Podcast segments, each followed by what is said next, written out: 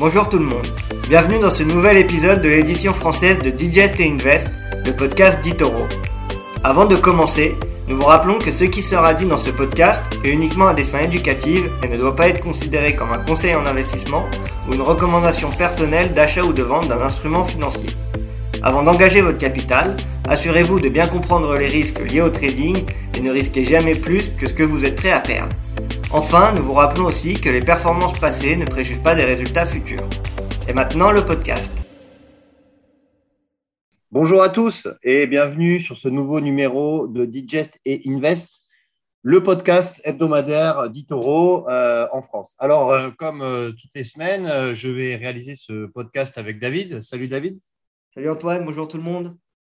Donc, on, va réaliser ce, podcast qui, une nouvelle fois, devrait on espère intéressant, euh, parce que euh, on a eu euh, un premier mois de l'année, premier mois de l'année 2022, qui a été extrêmement intéressant, notamment parce qu'il a été très volatile, parce qu'il y a eu la Fed, on va y revenir, il y a eu, on a commencé les publications de résultats. du coup, ça a été un mois de janvier quand même qui a été plutôt négatif sur les, sur les marchés, David. Bah, tout à fait, ça a été même le pire mois de janvier depuis 2009. Donc, mmh. on voit que c'est quand même assez particulier, hein, des marchés qui ont fortement corrigé, qui se reprennent quand même un peu en, ce début euh, février. Mm. On voit euh, des, performances qui euh, commencent à, repartir et des marchés qui ont rebondi, mais un bilan mensuel quand même assez compliqué. Le mois de janvier a été assez compliqué. Le S&P perd par exemple 5,3% sur l'ensemble du mois de janvier, mais il a atteint un, un plus bas intramensuel de moins 11,4%. Donc c'est quand même assez, assez marqué. Euh, le Nasdaq aussi euh, perdait plus de, 10%, justement, à, commencer son, rebond. Donc, on voit des, marchés qui ont été fortement impactés. Notamment on, peut dire, on peut dire que le, ça, a corrigé, ça a corrigé, on a assisté à une correction sur les marchés? Bah Oui, pour moi, on a assisté à une correction. Est-ce que c'est le début d'une tendance baissière? J'en doute. Mais en tout cas, euh, on a eu une correction quand même assez, assez violente. je pense que c'est notamment lié à la crainte des hausses des taux. Alors, c'est quand même euh, encore assez flou, mais normalement, on planifie euh, cinq hausses des taux cette année euh, qui devraient démarrer au mois de, mars. Donc, on, verra. Après, c'est assez débattu dans les analyses. Il y en a qui pensent qu'il y en aura sept, d'autres six, d'autres un peu moins que cinq. Donc, on, verra. En tout cas, la plupart des statistiques, elles tablent sur, sur cinq. Et ça inquiète les, ça inquiète les marchés, cette hausse des taux. On a, on a eu une correction qui a, été quand même assez sévère au mois de janvier. C'est vrai que la réunion de la Fed hein, qui a eu la semaine dernière, on a assisté euh, à beaucoup, beaucoup de, volatilité pendant la réunion. Et effectivement, euh, lorsqu'on a, interrogé euh, Jérôme Powell, le, président de la Fed, sur justement le nombre de hausses de taux qu'il y aura durant l'année, il est resté très vague et il n'a pas démenti le fait qu'il pourrait y avoir une hausse de taux par réunion donc de la Fed. Étant donné qu'il reste sept réunions, il y en a qui ont fait une déduction euh, en disant qu'il y aurait cette remontée de taux, qui semble quand même assez peu probable. C'est vrai que la majorité, maintenant, on table sur 5, alors qu'auparavant, on était sur 3. Hein. Il faut savoir qu'en début de l'année, on, imaginait 3 hausses de taux. Maintenant, on est sur 5. Donc, on a quand même un rythme euh, qui sera quand même assez élevé. Non, bien sûr. En plus, ils vont continuer leur euh, diminution de rachat d'actifs moins violemment que ce qui était prévu, mais ça devrait mm. se terminer cette année, justement la, politique qu'ils ont mis en place euh, lors du, Covid. Et donc, ça inquiète aussi les, marchés. On a beaucoup de secteurs qui ont euh, été fortement impactés. Pas tous. Il y en a quand même qui ont réussi à se maintenir. Par exemple, le secteur de l'énergie, en janvier, lui, il a augmenté de, 19% sur, euh, sur son ensemble. donc, on voit quand même qu'il y a certains secteurs qui arrivent à sortir la tête de haut. Hein. Par exemple, le, pétrole, ça a été un des actifs qui, justement, a, réussi à, bien performer. Mais sinon, le, tout ce qui est euh, consommation et, tech, ça a été euh, assez impacté avec les plus grands perdants du S&P 500 comme euh, qui sont quand même, par exemple Moderna, Netflix qui a aussi beaucoup souffert et puis dans l'ensemble les, semi-conducteurs comme Nvidia, AMD qui ont aussi qui ont aussi souffert. Maintenant, on verra si les marchés vont se reprendre. En général, quand on a un mois de janvier dans le rouge, on a une année de baisse seulement un tiers du temps. Et donc, si on reprend par exemple en 2009, quand on avait eu la baisse de 10% sur le mois de janvier, sur l'année, on avait justement eu une hausse avec un gain de 23% sur l'année. Donc, ça veut rien dire. C'est pas parce qu'on démarre mal l'année qu'on est forcément dans une tendance baissière. On a eu une correction. Maintenant, on voit que les marchés ont, tendance à, repartir à la hausse et puis on a eu des résultats d'entreprise qui sont quand même euh, assez encourageants pour, euh, pour l'avenir. Ouais, justement, c'est vrai que hier, euh, hier donc avant notre enregistrement, c'était le dernier jour du mois de janvier. Eh bien, on a eu quand même un rebond, comme tu disais, un rebond du Nasdaq hein, de 3,5% hier, juste sur la séance. donc, on assiste peut-être en ce moment au début du rebond et on voit qu'on a certaines valeurs qui ont bien rebondi. Euh, bah, Netflix a repris 11% euh, hier, euh, Tesla a repris 10%. Donc on voit qu'il y a peut-être que justement cette correction, donc là, je mets des guillemets, est en train de se terminer et qu'on repart à la hausse. Et en tout cas, donc, on est justement dans, cette saison de publication de résultats. On a eu eh bien, notamment bah, la plus grande entreprise du monde, Apple, qui a publié ses résultats la semaine dernière. Ouais, c'est toujours impressionnant, Apple. Là encore, ils ont encore une fois encore une fois, annoncé un chiffre d'affaires qui est vraiment euh, impressionnant parce qu'il réalise sur le trimestre, il réalise plus de 100 milliards de, de chiffre d'affaires, 123 hein, milliards exactement, qui est en hausse de 11,2%, euh, de 11,22% si on compare par rapport à, à l'année dernière. Et ils ont réalisé un bénéfice par action de 2,10 dollars. Donc on voit que l'engouement pour Apple et ses produits euh, sont toujours très forts. D'ailleurs, les, ventes d'iPhone, ça confirme cette tendance hein, avec des, ventes d'iPhone qui ont euh, augmenté de presque 10% sur le trimestre, hein, euh, qui s'élève à 71,6 milliards de, dollars. C'est presque la moitié, c'est même plus de la moitié des recettes justement d'Apple. De, Et puis ensuite, euh, on voit que les d'autres produits d'Apple, hein, notamment les AirPods ou les Apple Watch, même les HomePod, marchaient aussi plutôt bien et ça a réalisé un, un chiffre d'affaires assez important sur euh, la marque Apple. Le seul petite déception qu'il y a eu dans les résultats, c'est du côté des iPads. On voit que les, ventes des iPads sont encore en recul, hein, elles ont reculé de 14%, elles s'élèvent plus qu'à 7,2 milliards de, dollars. Donc c'est un peu euh, décevant euh, à ce niveau-là, mais sinon on voit que les, les autres produits d'Apple, que ce soit les iPhones, les Mac, même tout ce qui est wearables, avec euh, l'Apple Watch, euh, les AirPods, etc., ont plutôt, euh, ont plutôt fortement progressé. Et puis, c'est pas fini parce qu'il y a encore plusieurs innovations d'Apple et ça reste aujourd'hui un, mastodon, ça reste l'entreprise la plus capitalisée, la plus valorisée au monde. Hein. On s'approche des 3 000 milliards de, de dollars pour Apple. Donc, c'est pas rien. Ils ont beaucoup de projets d'avenir qui sont encore très intéressants. On parlait beaucoup de l'Apple Car. On a aussi parlé euh, pas mal des Apple Glass, mais qui devraient être retardés. On l'attendait pour l'été 2022. Euh, aux dernières euh, infos, ça va être peut-être retardé. Mais il y a encore beaucoup d'innovations sur ce secteur-là. Donc, Apple, ça reste une belle boîte et leurs résultats confirment. Moi, pourtant, je suis pas un gros consommateur de leurs produits, mais il faut reconnaître qu'en termes de d'investissement boursier de valeur boursière, euh, ça fait plusieurs années qu'Apple fait le travail pour ses investisseurs et ses actionnaires et, euh, délivre vraiment des, vraies performances et des vrais résultats. Oui, ouais, c'est clair. Euh, c'est vrai que les, chiffres parlent d'eux-mêmes. C'est vrai que quand on voit un bénéfice net juste sur le trimestre de 34 milliards de dollars, c'est monstrueux. C'est à peu près deux fois le bénéfice annuel de LVMH, par exemple, qui est la première entreprise européenne. Donc, ça donne un peu le, le, le, comment dire, la comparaison par rapport à l'Europe. Mais effectivement, Apple, c'est euh, vraiment euh, monstrueux. Enfin, c'est toujours des chiffres qui sont euh, on met de, toujours en progression, à part, comme tu l'as dit, les, les, les, les, iPads, mais sinon, tout le reste est en hausse. Et alors, il y a une autre entreprise qui a très fortement aussi progressé en termes de résultats, c'est la deuxième mondiale. on était sur la première, maintenant c'est la deuxième. C'est Microsoft. Ouais, Microsoft, qui est euh, une entreprise très, très intéressante. Alors, on a parlé un peu la semaine dernière qu'ils ont racheté euh, Activision Blizzard. Ils vont mm. euh, augmenter leur, justement leur présence dans l'univers du, du, jeu vidéo avec Microsoft Gaming et tous les rachats qu'ils ont fait. Ils ont racheté Blizzard et avant ça, ils avaient aussi racheté une autre, euh, une autre société pour 8 milliards de, dollars. Donc, on voit que c'est vraiment quelque chose qui les, qui les intéresse. Et euh, Microsoft qui a aussi délivré de, de beaux résultats parce que le chiffre d'affaires de euh, Microsoft, il a augmenté de 20% par rapport à celui de 2020. Et il est aujourd'hui à presque 46 milliards d'euros. Si on regarde le bénéfice d'exploitation, il a aussi augmenté de 24% et il s'élève aujourd'hui à presque 20 milliards d'euros. Et son bénéfice sur le trimestre, il est moins impressionnant que celui d'Apple, mais il reste quand même conséquent parce qu'il réalise 18,8 milliards de dollars, donc 7,7 milliards d'euros justement euh, de, de, bénéfices nets sur, sur le trimestre, et c'est une hausse de 22% sur un an. Donc on voit que Microsoft a toujours le, vent en poupe, hein, euh, son système d'exploitation Windows marche très bien.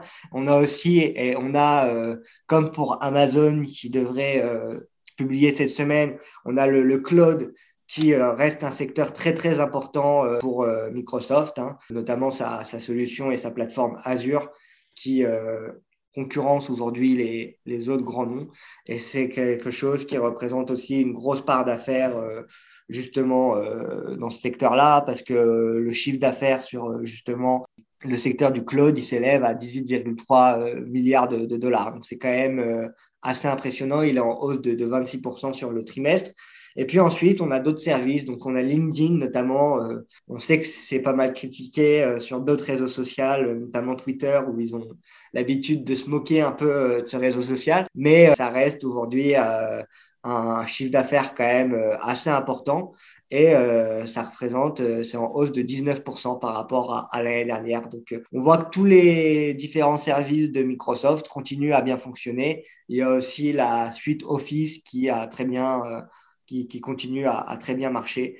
Donc, euh, on, voit que euh, Microsoft, euh, ils arrivent et continuent à, tirer leur épingle du jeu. Est-ce qu'ils arriveront à dépasser Apple cette année? On, verra.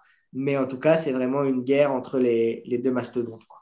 Ouais, mais c'est vrai que quand on, on compare les, les, deux les résultats et quand on compare bah, les, deux, les deux chiffres phares, c'est un peu le chiffre d'affaires et le bénéfice net, on voit quand même qu'Apple est, est plus du double en chiffre d'affaires, hein, puisqu'on est à 123 milliards pour Apple et 51 milliards pour Microsoft. Donc, euh, donc euh, quand même, euh, il y, a encore du, du, comment dire, il y a de la marge pour Apple, quoi, on va dire. Mais Microsoft, Microsoft, c'est quand même encore, une superbe boîte aussi. Et, d'ailleurs, à, l'issue de ces publications, on a eu le, titre qui s'est qui s'est envolé. Hein. il a pris plus de 5 ou 6% juste après ces publications. Pour terminer, on va parler euh, d'une industrie qui a, le, vent en poupe. Euh, c'est l'industrie du jeu vidéo, notamment bah, le métaverse. Qu'est-ce que tu voulais nous dire euh, là-dessus, David? Eh ben, on parlait de Microsoft justement, donc ça tombe bien et c'est ce que j'allais dire sur ce que tu disais, ou que tu disais pour le moment Apple avait, enfin, presque plus du double du chiffre d'affaires de, mm. Microsoft. Mais euh, justement, avec ce rachat euh, d'Activision Blizzard, on voit que Microsoft aujourd'hui essaye de prendre un, un, marché, enfin une part de marché de plus en plus important dans le secteur du jeu vidéo. Ils avaient déjà la Xbox et, euh, ils souhaitent justement vraiment euh, se développer et, et, faire face à la, à la, concurrence. Et puis pourquoi c'est intéressant? C'est parce que dans l'industrie du jeu vidéo, en ce moment, il se passe plein de choses. Il y a plein de rachats de boîtes. Il y a notamment euh, Tech2 Interactive, donc, qui est euh, la maison mère de GTA, qui a racheté euh, l'éditeur mobile Zynga euh, pour 12 milliards de dollars. On a eu aussi cette semaine l'annonce de Sony qui rachète le, la maison d'édition Bungie, donc qui est le, l'éditeur des, jeux vidéo de Halo et de Destiny pour 3,6 milliards de dollars. Donc on voit aujourd'hui que les géants essayent de prendre de plus en plus de, parts de marché et euh, je trouve ça assez intéressant. Le métaverse a été euh, justement euh, à la mode et ça a fait beaucoup de bruit ces derniers temps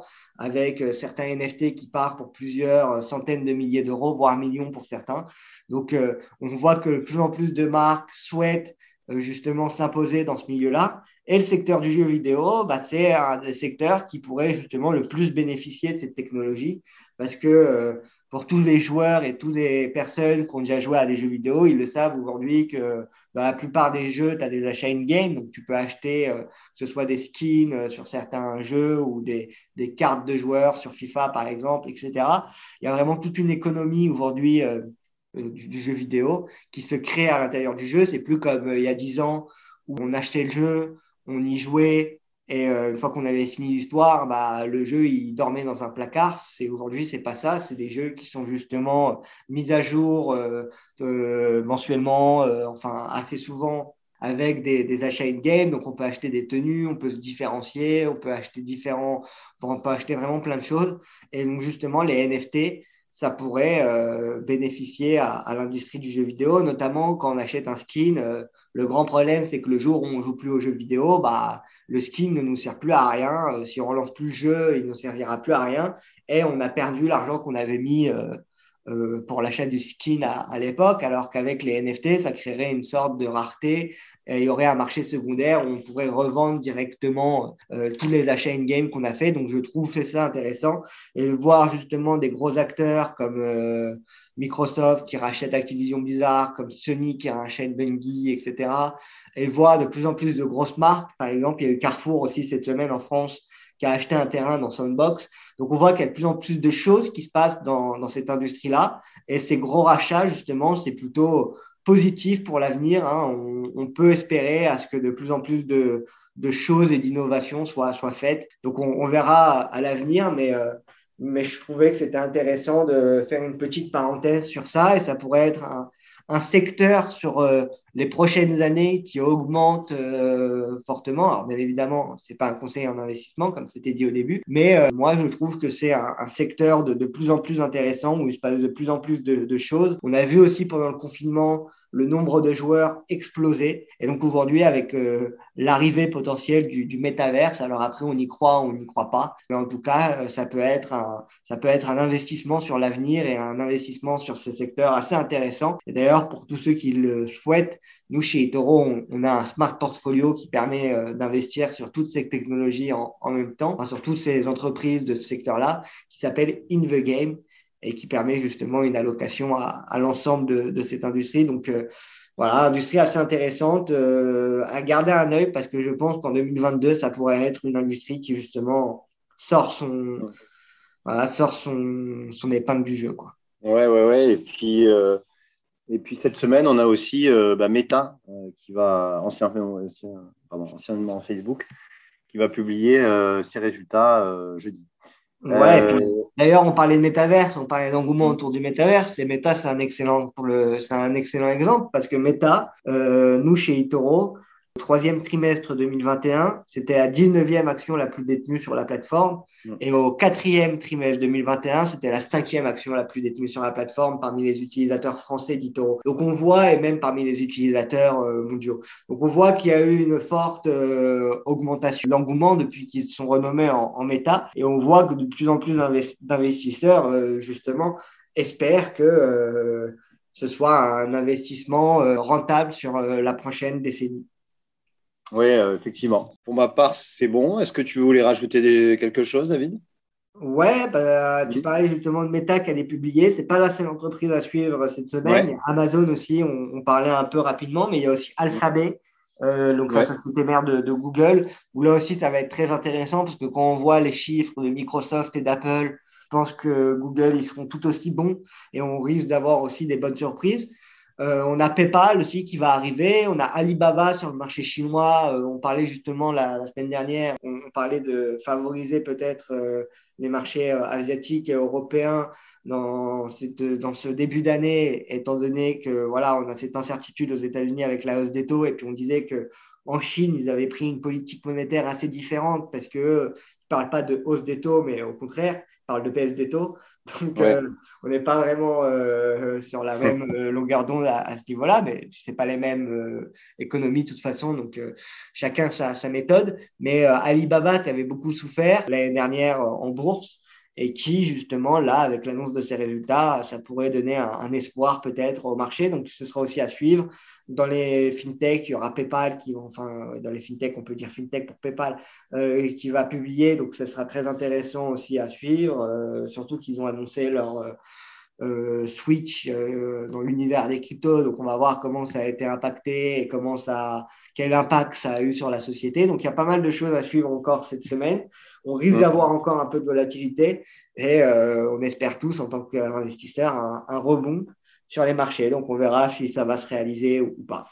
Oui, effectivement, on va, on va suivre ça avec euh, grande attention et, potentiellement pour avoir un, rebond euh, euh, sur, sur le mois de février, ça ne serait, pas, serait pas illogique.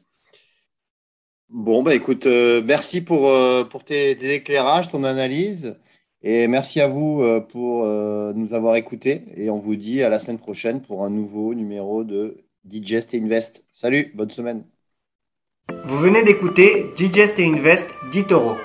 Pour plus d'informations, rendez-vous sur itoro.com.